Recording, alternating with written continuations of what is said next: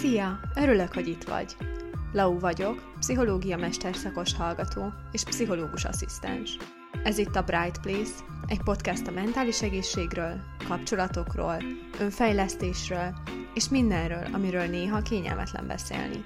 Ha szeretnél többet tudni a pszichológia világáról, és a lehető legjobb, legboldogabb éned lenni, akkor tarts velem!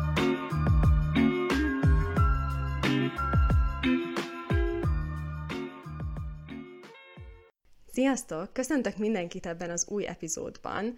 ami a kedvenceimről szakmaian sorozat második része lesz. Ebben az epizódban a legesleges legkedvencebb filmemről fogok nektek mesélni, egy kicsit szakmai szempontból. Ez a Gyűrűk Ura trilógia.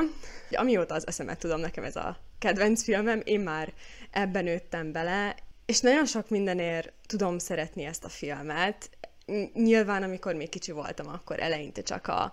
csak maga a sztori miatt, meg, meg a karakterek, meg a zene, meg a nem tudom micsoda, de ahogy elkezdtem így a pszichológus képzésemet, meg, meg amúgy is így felnőtt fejjel elkezdtem kicsit jobban belegondolni a dolgokba, rájöttem, hogy ez a film sokkal több annál, hogy elvisznek egy gyűrűt A-ból B-be, és hogy ezt el kell pusztítani, mert hogy minden karakterben valami más fogott meg, és én alapvetően ezen a fonalon szeretném végigvinni ezt az epizódot, hogy nagyjából nyolc karaktert vagy karakterpárost ö, fogok bemutatni, és hogy, és hogy szakmai szemmel mit gondolok róluk. Kétlem, hogy sokan lennének közületek olyanok, akik még nem látták ezt a filmet, vagy hogy így egyáltalán nem is tudják, hogy miről szól. Úgyhogy így magával a sztorival nem is húznám igazából az időt, hanem rögtön bele is vágnék a, a karakterekbe és az ő idézőjelesen pszichológusi szemszögű megítélésükre. Az első karakter, akiről beszélni szeretnék, értelemszerűen ö, Frodo lenne, a főszereplő. Ugye Frodót bízzák meg azzal, hogy el kell vinnie a gyűrűt először a megyéből Völzugajba, aztán Völzugolyból pedig Mordorba, hogy azt elpusztítsa. És ami nekem erről így első körben eszembe jut, az az, hogy hogy nyilván ez egy hatalmas bátorságra val, hogy ő, mint a, a világának a legkisebb embere, mert ugye a hobbitok ilyen ö, gyerek méretű emberek, ő magára veszi ezt a feladatot. És ugye bátorság alatt azt értjük, hogy, ö, hogy amit én például szubjektíven ijesztőnek ítélek meg, vagy én félek attól a szituációtól, annak ellenére, ennek a félelemérzetnek az ellenére, én azt a dolgot meg fogom csinálni. És nyilván ez így nincsen explicite kimondva, hogy úristen, hogy ő akkor most fél, de hogy mégis olyan, maga, maga így a, így tetteiből, hogy abszolút ez jön le, hogy, hogy ő megteszi mindezt azért, hogy meg tudja menteni a világot. És ezzel kapcsolatban Galadrielnek volt amúgy egy nagyon jó mondata Frodohoz, ami az volt, hogy néha a legkisebb emberek is meg tudják változtatni a világot. Ezt, hogyha mondjuk kivesszük a filmnek a kontextusából, ez nekem annyira tetszik, meg tényleg én is ez szerint igyekszem élni az életemet. Elsősorban mondjuk környezetvédelmi szempontból, hogy, hogy igaz, hogy én csak egy ember vagyok, de hogyha az az egy kis dolog is, amit én megteszek, az hatással van arra, hogy, hogy valami meg fog változni a világban. Ehhez a bátorsághoz rácsatlakozva, a második pont, vagy tulajdonság, ami Frodoval kapcsolatban eszembe jut, az pedig az önfeláltozás. Nem csak olyan szempontból, hogy ugye a, a harmadik filmben, amikor már ö, teljesen ki van fáradva nyilván, több mint egy éve ö, mennek végig a, a világon, hogy eljussanak Mordorba, hogy el tudja pusztítani a gyűrűt, és nyilván amikor ott van a végzet hegyében, és megcsúszik, és lezuhan, akkor lehet látni a szemében ezt a, ezt a megfáradtságot, hogy, hogy akkor ő most el akarja engedni a sziklát, és hogy akkor ő zuhanjon le a,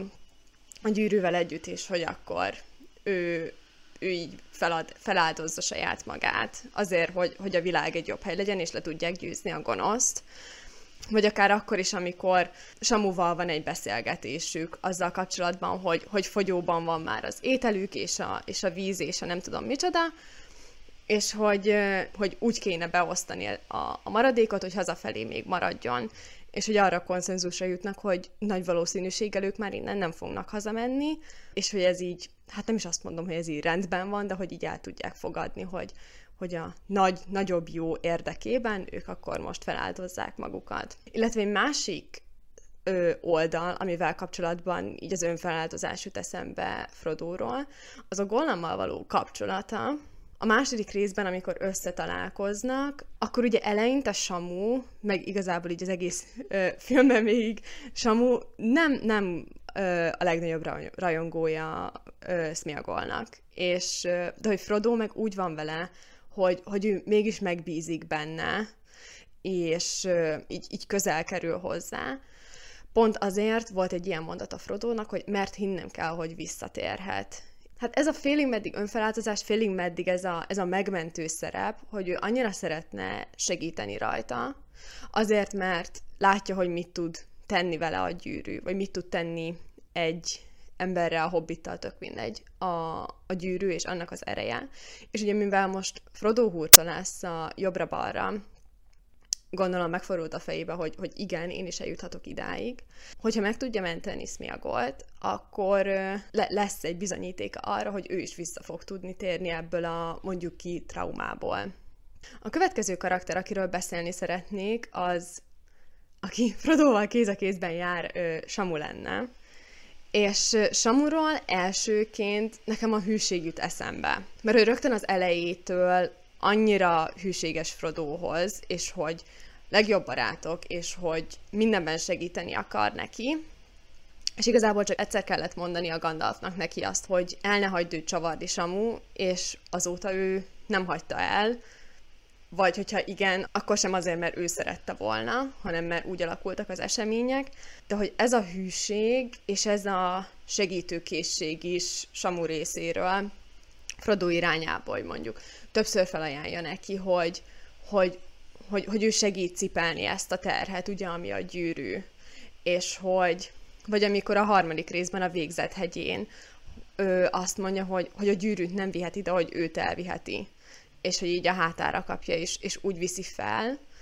hogy ez nekem annyira ilyen mindblowing volt, hogy nagyon szerintem nagyon kevés az ilyen ember, aki tényleg ennyire nem is az, hogy vakon, de hogy tényleg annyira szeret valakit, hogy, hogy itt tényleg mindent megtenne érte, és hogy, és hogy a végsőkig hűséges marad hozzá, és, és amiben tud, segít neki. Ezért is olyan szívszaggató a filmnek a vége az én számomra, több okból is, de hogy, de hogy elsősorban ezért, mert hogy egy annyira erős kapocs alakul ki köztük, pont amiatt, hogy mindenféle jón és rosszon együtt mennek át, ez alatt a 13 hónap alatt, meg nyilván utána is még, azt hiszem, hogyha jól emlékszem, még három évet voltak együtt. Annyira ilyen összekapcsolódva maradtak egymással, és hogy így, és ez a, igen, nem is tudom, hogy, hogy milyen szó élik ide, de hogy szerintem nagyon ritkák az ilyen kapcsolatok, és hogy, és hogy nekem ez például ilyen példaértékű, akár barátságokban, akár pedig párkapcsolatokban ez a nagyon-nagyon erős kapocs, ami, ami őket összeköti. Most egy párosról szeretnék beszélni, Trufáról és Pipinről, ha már ilyen kéz a kézben járó szoros kapcsolatoknál járunk. Őket is szeretném egy kalap alá venni, mert ugye az első filmnek a, a végén így szétszéled a szövetség, és akkor külön-külön követjük a, a karaktereket, és Trufa meg Pipin nekem ilyen konkrétan, mint hogyha egy ember lennének, nagyon-nagyon szeretem őket. Fun fact amúgy, nem tudom, ezt tudtátok-e, de a, de a két színésznek amúgy van egy saját podcastja is, hogy a mai napig élőben is ugyanolyan legjobb barátok, mint a, mint a két karakter a filmben, úgyhogy ez nekem annyira ilyen kis szívmelengető dolog, amit, amit itt tudok. Róluk, ami így elsősorban eszembe jut, az az, hogy nagyon viccesek hogy is mondjam, úgy viccesek, hogy, hogy úgy csempészik bele a filmbe a humort, hogy néha akarva akaratlanul valamikor itt tényleg mondjuk, amikor a kocsmákban az asztalon táncolnak, az itt tök mókás, de, de hogy ezek a szitkomos komikumok is nekem nagyon tetszenek velük kapcsolatban, de ami miatt ezt ilyen szakmai szempontból meg szerettem volna említeni, hogy, hogy a humor az így fontos, az az, hogy most ezt lehet toxikus pozitivitásnak hívni, szerintem ez, ez még nem, nem az a kategória, de hogy nagyon sok rossz dolgot humorral fel lehet dolgozni, vagy hogy ez egy tök jó megküzdési stratégia lehet. Hogy most egy olyan példa jutott eszembe, hogy például az ilyen ö, emberek között lévő szituációkat én ö, nagyon rosszul élem meg, vagy hogy ilyen nagyon szorongatónak élem meg, és hogy például egy ilyen szituációban én elrontok valamit, mondjuk prezentálok egyetemen, és, és valamit elrontok, hülyeséget mondok, vagy bármi ilyesmi, akkor mondjuk ez egy adaptív megküzdés lehet ezzel a rossz érzéssel, hogyha mondjuk azt elpoénkodom, vagy elviccelem. Most ez például egy ilyen személyes példa, vagy hogyha mondjuk ügyetlen vagyok egy ilyen, egy ilyen szituációban, akkor lehet az is, hogy akkor én most magamba fordulok, és én elkezdek azon rágódni, hogy úristen, most mit gondolnak rajtam mások, vagy, vagy el tudom poénkodni. Nyilván hangulat függő, de hogy, de hogy, de hogy gyakran szoktam például ezt választani, és hogy, és hogy ez ilyen kicsit így emelem a hang, vagy nem is az, hogy emelem a hangulatot, de hogy így, így ez, ezzel így könnyíteni tudok ezen a, ezen a nehéz érzésen. És hogy Trufan és Pipinen is ezt érzem egy kicsit, hogy, hogy mondjuk, hogy ezekben a nehezebb időkben is ők így tudják szórakoztatni az embereket. Egy másik dolog, amit meg szeretnék velük kapcsolatban említeni, az nagyjából ugyanaz, mint amit Frodo és Samu esetében is mondtam, így a hűséggel kapcsolatban, de náluk én inkább az összetartás szót használnám, amiatt, ami a harmadik részben volt, egy olyan jelenet, amikor Gandalf elviszi Pipint Tirithbe. És, és akkor elválnak, így a három film során először, és Trufának van egy olyan mondata, hogy, hogy ők gyerekkoruk óta együtt vannak, és hogy nagyobbnál nagyobb bajokba keveredtek, de hogy de hogy együtt is jöttek ki belőle, szóval, ha mondjuk az egyik bajba sodorta a másikat, akkor segített is neki kijönni, és hogy és ez az összetartás, ez a tényleg jóban, rosszban együtt vagyunk, ez, ez is nekem annyira ilyen példaértékű, meg, meg például, amikor a harmadik résznek a végén megint összetalálkoznak, és hogy, és hogy Trufa mondta, hogy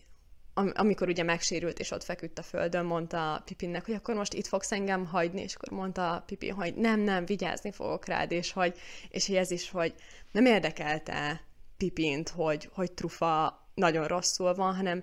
pont, pont emiatt bekapcsolt nála ez a, ez az összetartás, meg ez a nagyon erős kapocs, amit uh, Samuval kapcsolatban is mondtam. Hogy igen, ő a legjobb barátom, és nagyon sok mindenen átmentünk, és nem érdekel, hogy rosszul van, én itt maradok mellette, mert hogy ő nagyon fontos nekem. És, és hogy ez, a, amit az esküvőkön is mondanak, meg én is mondtam az előbb, ez a jobban-rosszban együtt vagyunk, ez nekem ők, szín, ők ezt szimbolizálják. Illetve még amit, amit még meg tudnék említeni velük kapcsolatban, a, egy kicsit ilyen pozitív pszichológiai szempontból, az pedig így a, a kreativitás és a, és a leleményesség,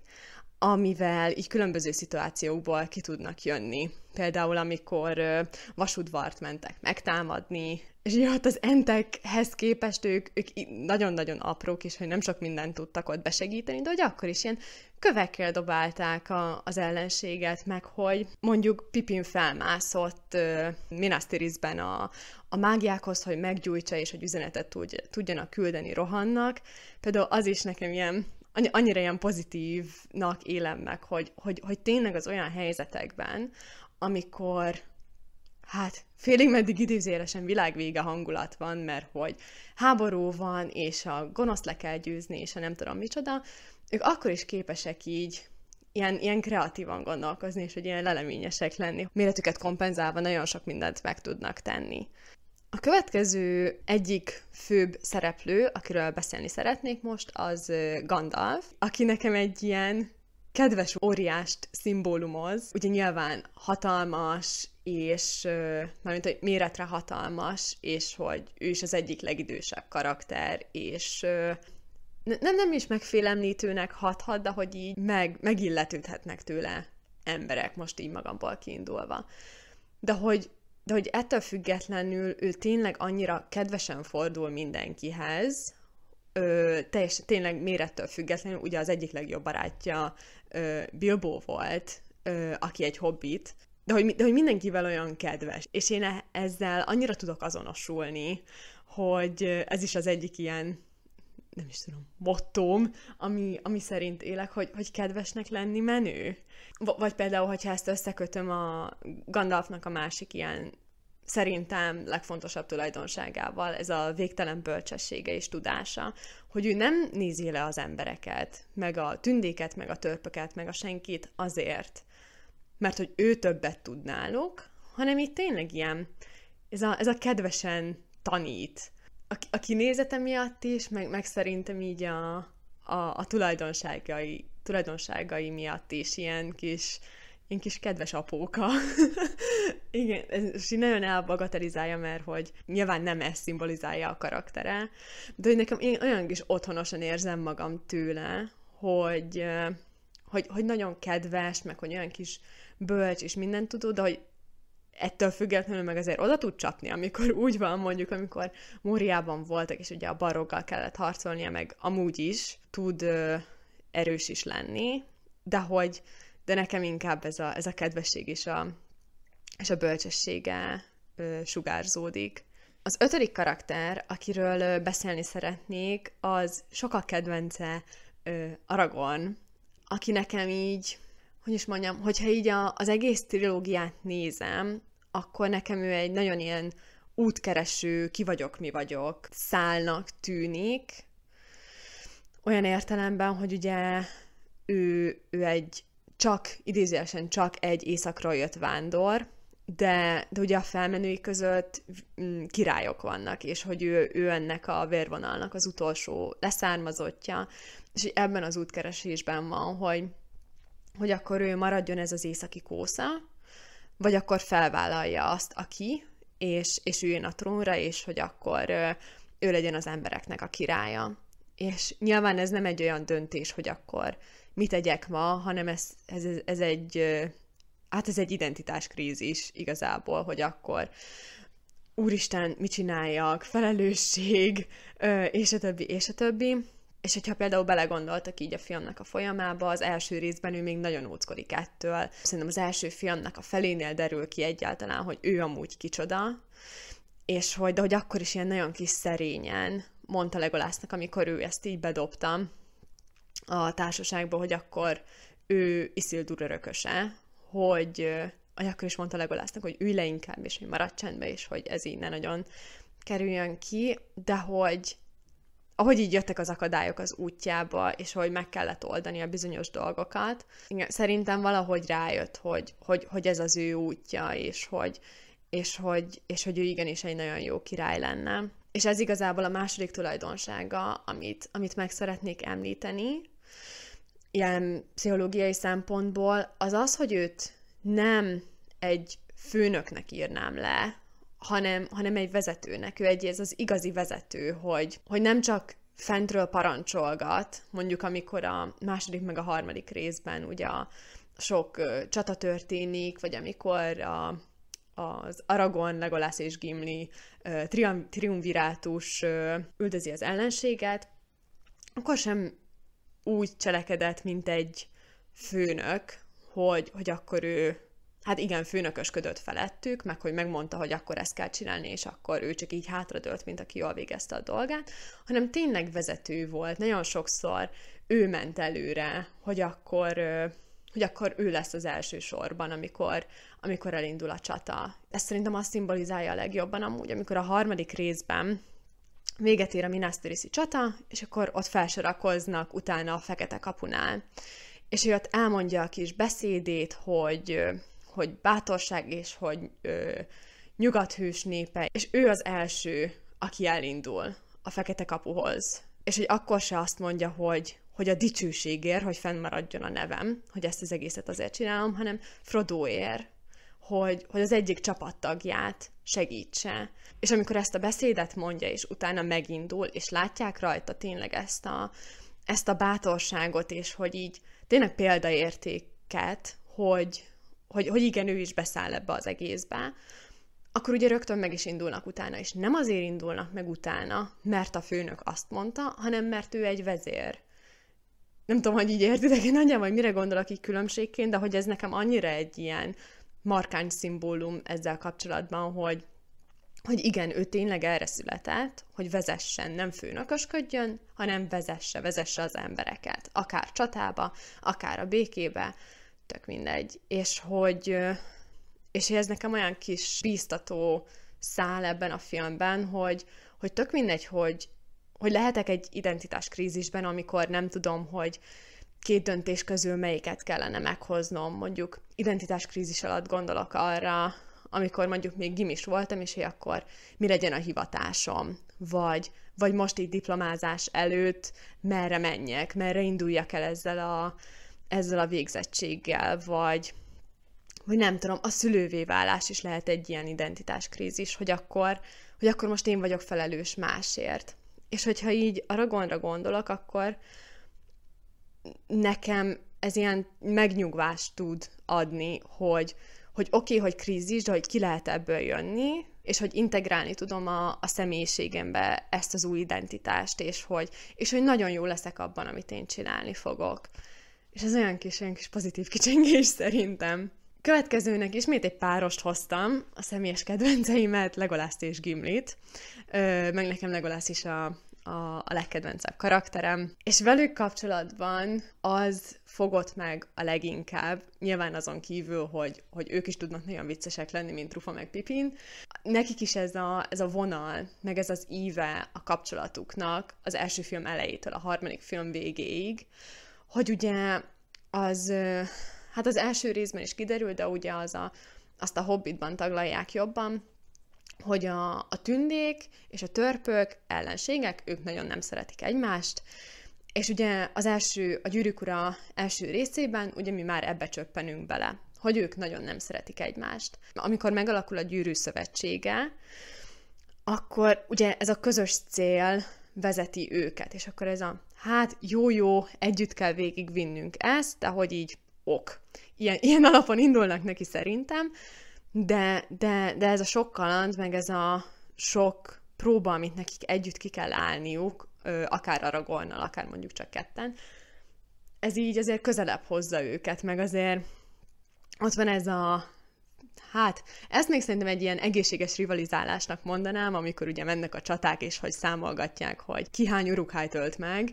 ami, ami nyilván ez így, ez így egy vicces szála, de hogy azért még megvan köztük azt, hogy te tünne vagy, te meg törp vagy, és hogy, és hogy mi alapvetően versengünk egymással, vagy hogy mi alapvetően nem szeretjük egymást. De hogy a végén például uh, ugyanabban a jelenetben, amit az előbb Aragon kapcsán említettem, ott a Fekete Kapunál, ott uh, Gimlinek volt egy ilyen mondata, hogy uh, soha nem gondoltam volna, hogy egy tünde oldalán halok meg. És erre azt mondta legalász, hogy és mi van, hogyha egy barát oldalán. És mondta Gimli, hogy igen, azt el tudom fogadni, és hogy így ez a, ez a barátság, és hogy a, és ez az egymásnak az elfogadás, hogy oké, okay, hogy a felmenőink nem szerették egymást, és hogy versengtek egymással, meg harcoltak egymással,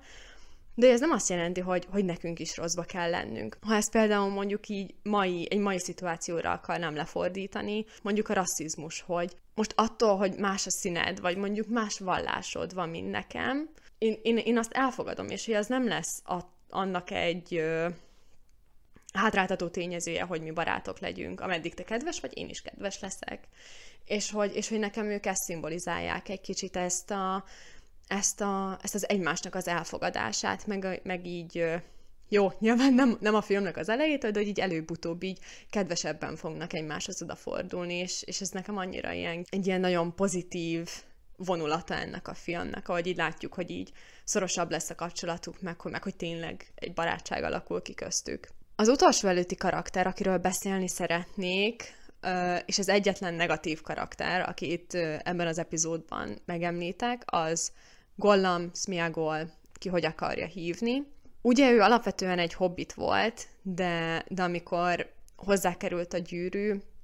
akkor több száz éven keresztül ö, mérgezte az elméjét, és, és konkrétan egy függőség alakult ki nála. Pont tegnap néztem az első és a második részt, így egymás után, és, és akkor, ahogy megfigyeltem a viselkedését, nekem abszolút egy ilyen függőség jutott eszembe, hogy, hogy ő az alatt a több száz év alatt annyira ráfüggött a, a gyűrűre, hogy, hogy, hogy így konkrétan a megszállottja lett. És amikor ugye még a, még a Hobbit során Bilbohoz került a gyűrű, akkor ő onnantól megvonásban volt. És így a megvonásnak a tünetei ugye így jelentkeztek nála, hogy folyamatosan sóvárog a gyűrű után, és hogy drágaságom így, drágaságom úgy, mindent megtenne, hogy visszaszerezze bántana is embereket. Ugye ez inkább a, a harmadik részben bontakozik ki, hogy ő mennyi minden rosszat megtesz Frodoval és Samuval, habár ugye még, amit az epizód elején ö, taglaltam, hogy Frodo pedig annyira szeretett volna segíteni Gollamon, és hogy igenis, hogy erről az jutott eszembe, hogy főleg a drogfüggőknek a kapcsán, hogy, hogy annyi mindenre képesek azért, hogy, hogy, hogy megszerezzék azt az áhított dolgot. Két másik ilyen, hát tulajdonság vagy fogalom, ami még eszembe jutott Smiagollal kapcsolatban, az az, hogy pont ezért a, a függőség miatt ő, ő képes ilyen sémleszli elárulni olyanokat, akik, kedvesek voltak és jók voltak hozzá, és ez a nagyon mérőjövő gonoszság van benne. Ugyanaz, mint ami, ami Sauronban is benne van, de hogy ez a,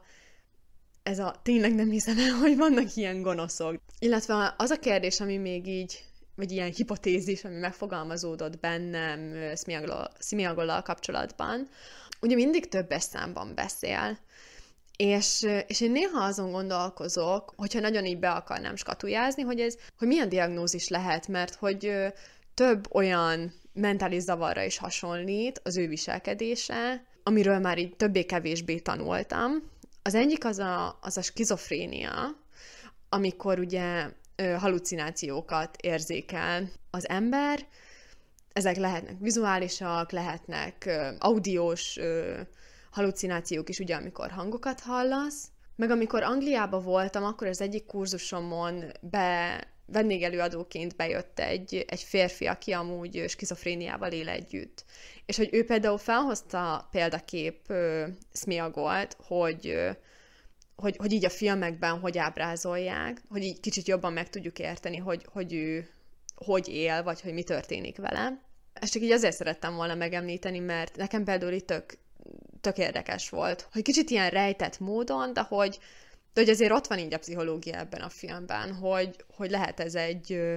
ez egy mentális zavar, amivel ő szenved, ami mondjuk Hát ugye azt, azt így lehet tudni, hogy, hogy a skizofrénia az 90%-ban genetika, meg nyilván ez egy fantasy film,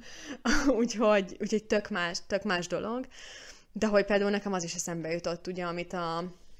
harmadik filmnek az elején látunk, amikor Smiagol megöli a barátját azért, hogy megkapja a gyűrűt, ugye, amiből kiindult ez az egész függőség, hogy lehet, hogy ő ezt annyira traumatikusnak élte meg, hogy ennek a halott barátjának a, a hangját halucinálja, és vele folytat le ilyen belső párbeszédeket. De mindegy, zárójelbe zárva, csak ilyen érdekességként szerettem volna megemlíteni. Az utolsó karakter, akiről beszélni szeretnék, az egyetlen női karakter ebben a, ebben az epizódban, az pedig Eowyn, aki annyira, de annyira megérintett engem, nem csak tegnap, amikor a, amikor a második részt néztem, tegnap is, de hogy, de hogy amúgy is az ő karakterei közel áll hozzám, mert ő, ő ez a nagyon harcos nő. Ugye vannak más női karakterek is, Galadriel és, és Árvánra gondolok most éppen, de hogy ők mint tündék egy kicsit ilyen porcelánbabaként vannak bennem jelen. Ők is nagyon erősek, meg hogy ők is nagyon, ők is nagyon jók, de hogy ők egy kicsit ilyen, ilyen távolról nézem az eseményeket, és inkább távolról segítek abban, amiben tudok karakterek, de Iovin ugye a harmadik filmben konkrétan férfinak öltözik csak azért, hogy harcolni tudjon, mert hogy annyira szeretne harcolni a szeretteiért, és nyilván a testvére is, meg a nagybátyja is, is ott van a, a nagy csatában, Minas Tirithnél, és hogy, és hogy benne is annyira ég ez a, nem is önfeláldozásnak mondanám, de hogy tényleg ez a, ez a bátorság, hogy ő mindent megtenne azért, hogy, hogy ennek a gonosznak vége legyen, és hogy ismét egy jó világban élhessen. Olyat is, ami konvencionálisan nem egy nőnek a feladata lenne. És hogy ez az eszméletlen bátorság, hogy igen, nőként én megyek a férfiakkal harcolni, és feláldozom az életemet azért, hogy ez egy jobb világ legyen. Ez nekem annyira ilyen, annyira erős tud lenni, amikor, amikor olyanom van, akkor nagyon meg tud, nagyon meg tud ütni ennek a, ennek a gondolata, meg ez az egész ö, karakter, hogy így hú, igen. így lezárásként, így az egész trilógiát tekintve szeretném összefoglalni, hogy, hogy miért is ez a legkedvencebb filmem. És ahogy azt a, azt a cím is elárulja, igazából én három fogalmat kapcsolok nagyon-nagyon erősen ehhez a három filmhez. Az egyik az, az a bátorság, ugye, amit így a karakterek idézőjeles elemzése során, ugye többször meg is említettem, hogy mindenki annyira bátor, és hogy itt tényleg attól függetlenül, hogy, hogy ők félnek, vagy hogy, vagy hogy valami így abszolút a komfortzónájukon kívül van, ők azt akkor is megmerik tenni azért, hogy, hogy akár a szeretteiknek, akár az egész világnak jobb legyen, de mondjuk, hogyha ezt csak ilyen kisebb, mindennapi dolgokra akarnám lefordítani, akkor is maga ez, hogy, hogy, hogy ezt ilyen mélységekig bemutatják, hogy milyen bátor tud lenni valaki, abból, abból is ilyen erőt tudok meríteni minden alkalommal, amikor megnézem. A második ilyen nagyon fontos fogalom az a barátság, amit szintén már néhány alkalommal megemlítettem itt a, a párosok esetében, hogy olyan erős kapcsolódásra képes az ember, hogy az valami hihetetlen. Annyira tudunk kötődni valakihez, akár azért, mert már gyerekkorunk óta ismerjük, mondjuk, mint Trufa meg Pipin esetében, akár azért, mert olyan erős kapocs alakul ki köztünk bizonyos történések mentén, akár Frodo meg Samunak az esetében, hogy, hogy, hogy én azt hihetetlen nekem. Igen, az tény, hogy, hogy ugye az ember az egy szociális lény, és hogy úgy vagyunk kialakítva, hogy, hogy társaságban tudunk most így nagyon evolúciósan mondva túlélni, de hogy de ugye kellenek ezek a kapcsolatok ahhoz, hogy úgy egyáltalán jól legyen az ember, és boldog legyen az ember, de ennek a mértéke és mélysége az, az valami hihetetlen, hogy, hogy hogy tudunk kötődni és kapcsolódni a másikhoz, illetve még az is így meg, megfogalmazódott bennem, hogy annyira random helyzetekben tudunk emberekkel találkozni, olyan emberekkel, akik később lehet, hogy a legjobb barátaink lesznek. És hogy, és hogy annyira kiszámíthatatlan az élet, de hogy valamilyen szempontból meg szerintem ez a csodája, vagy hogy, vagy hogy ez az, ami ilyen annyira iz, izgalmassá, meg hogy olyan jóvá teszi az életet, hogy itt tényleg nem, nem lehet kiszámítani azt, hogy mikor fogsz a következő legjobb barátoddal találkozni. Az, az már biztos feltűnt nektek így a korábbi epizódok kapcsán is, hogy, hogy én hogy engem nagyon foglalkoztat, meg engem nagyon érdekelnek így az emberi kapcsolatok, és például a Gyűrűk erre egy tök jó film, mert tele van különböző kapcsolódásokkal, és, és ez szerintem nagyon, nagyon szép. A harmadik fogalom pedig, ami, amit így nagyon-nagyon szorosan kapcsolok a Gyűrűk szerintem ez az, ami minden egyes alkalommal eszembe jut róla, az a remény, hogy, tök mindegy, hogy, hogy mennyire sötét tud lenni a helyzet. Most így a filmtől egy kicsit elvonatkoztatva. Teljesen mindegy, hogy, hogy mennyi gonoszság és rossz és sötétség vesz téged körül, ameddig benned pislákol az a kis remény, hogy akár az, hogy még én meg tudok tenni valamit annak érdekében, hogy ez jó legyen, akár az a remény, hogy úgy fog majd alakulni a világ, hogy, hogy a jó az majd valahogy úgy is le fogja győzni a rosszat, az nagyon, az nagyon kemény. Meg, meg itt tényleg a, a remény az annyira át tudja segíteni az embert, azon, hogy tényleg így a, így a falig elmenjen, a végsőkig elmenjen, és, és mindent megtegyen, amit ő meg tud tenni, az,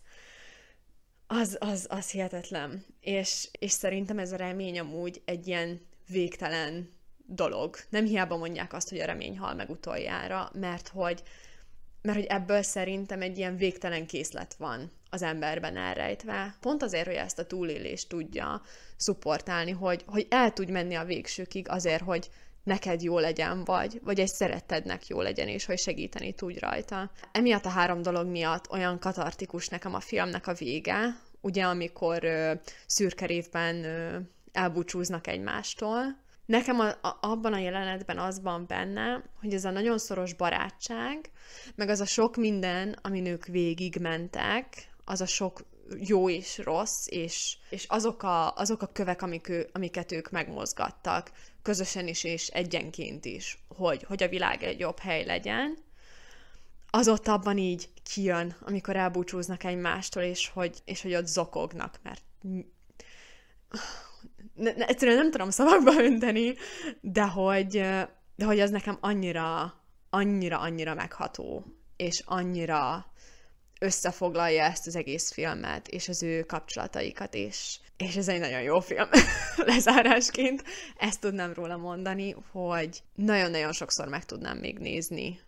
És, és valahogy, valahogy ez egy olyan film szerintem, amilyen mindenféle hangulatra jó. Ha boldog vagyok, akkor is meg tudom nézni, mert pont ezekért a, a humoros dolgokért meg tudom benne találni magam vagy mondjuk, amikor le vagyok hangolva, akkor mondjuk a remény miatt, hogy, hogy ez nem fog örökké tartani, és hogy, és hogy ott pislákol bennem az, hogy igen, igen, ez, ez majd jobb lesz, csak egy kis idő kell, vagy még egy kicsit meg kell dolgoznom azt a dolgot. Mi, minden egyes hangulatomban meg tudom benne találni magam, és, és szerintem pont ezért jó ez a, ez a film, mind a három film, mert meg, mert, meg annyira örökérvényű, hogy, hogy az, elképesztő az én számomra. Még nagyon sokat tudnék erről a filmről beszélni, különböző nem tudom, szempontokból, de, de, de úgy érzem, hogy, hogy, hogy így nagyjából átadtam. Kicsit szakmai, kicsit személyes ö, szempontból, hogy, ö, hogy, hogy szerintem miért ez a, ez a világ legjobb filmje. Nagyon kíváncsi vagyok amúgy, hogy közületek, akik látták ezt a filmet, miért szeretitek, vagy, vagy mit gondoltok róla, van olyan, amivel egyetértetek velem, van olyan, amivel esetleg nem. Nagyon-nagyon kíváncsi vagyok, úgyhogy én nagyon hálás lennék, hogyha ezt megírnátok nekem, és, és bármikor nagyon szívesen beszélek erről a filmről, úgyhogy nyugodtan írjatok nekem ezzel kapcsolatban, és találkozunk a következő epizódban. Hogyha ezzel kapcsolatban szeretnétek elmondani a véleményeteket, illetve hogyha bármilyen segítségre lenne szükségetek, akkor írjatok nekem az A Bright Place Podcast gmail.com e-mail címre. Valamint megtalálhattok Instagramon, Facebookon és Youtube-on is A Bright Place Podcast névem. Ha tetszett a mai epizód, akkor hálás lennék, ha értékelnétek, illetve megosztanátok egy olyan személlyel, akit érdekelhet, vagy hasznára válhat ez a téma. Köszönöm, hogy velem tartottatok, és találkozunk a következő epizódban. Sziasztok!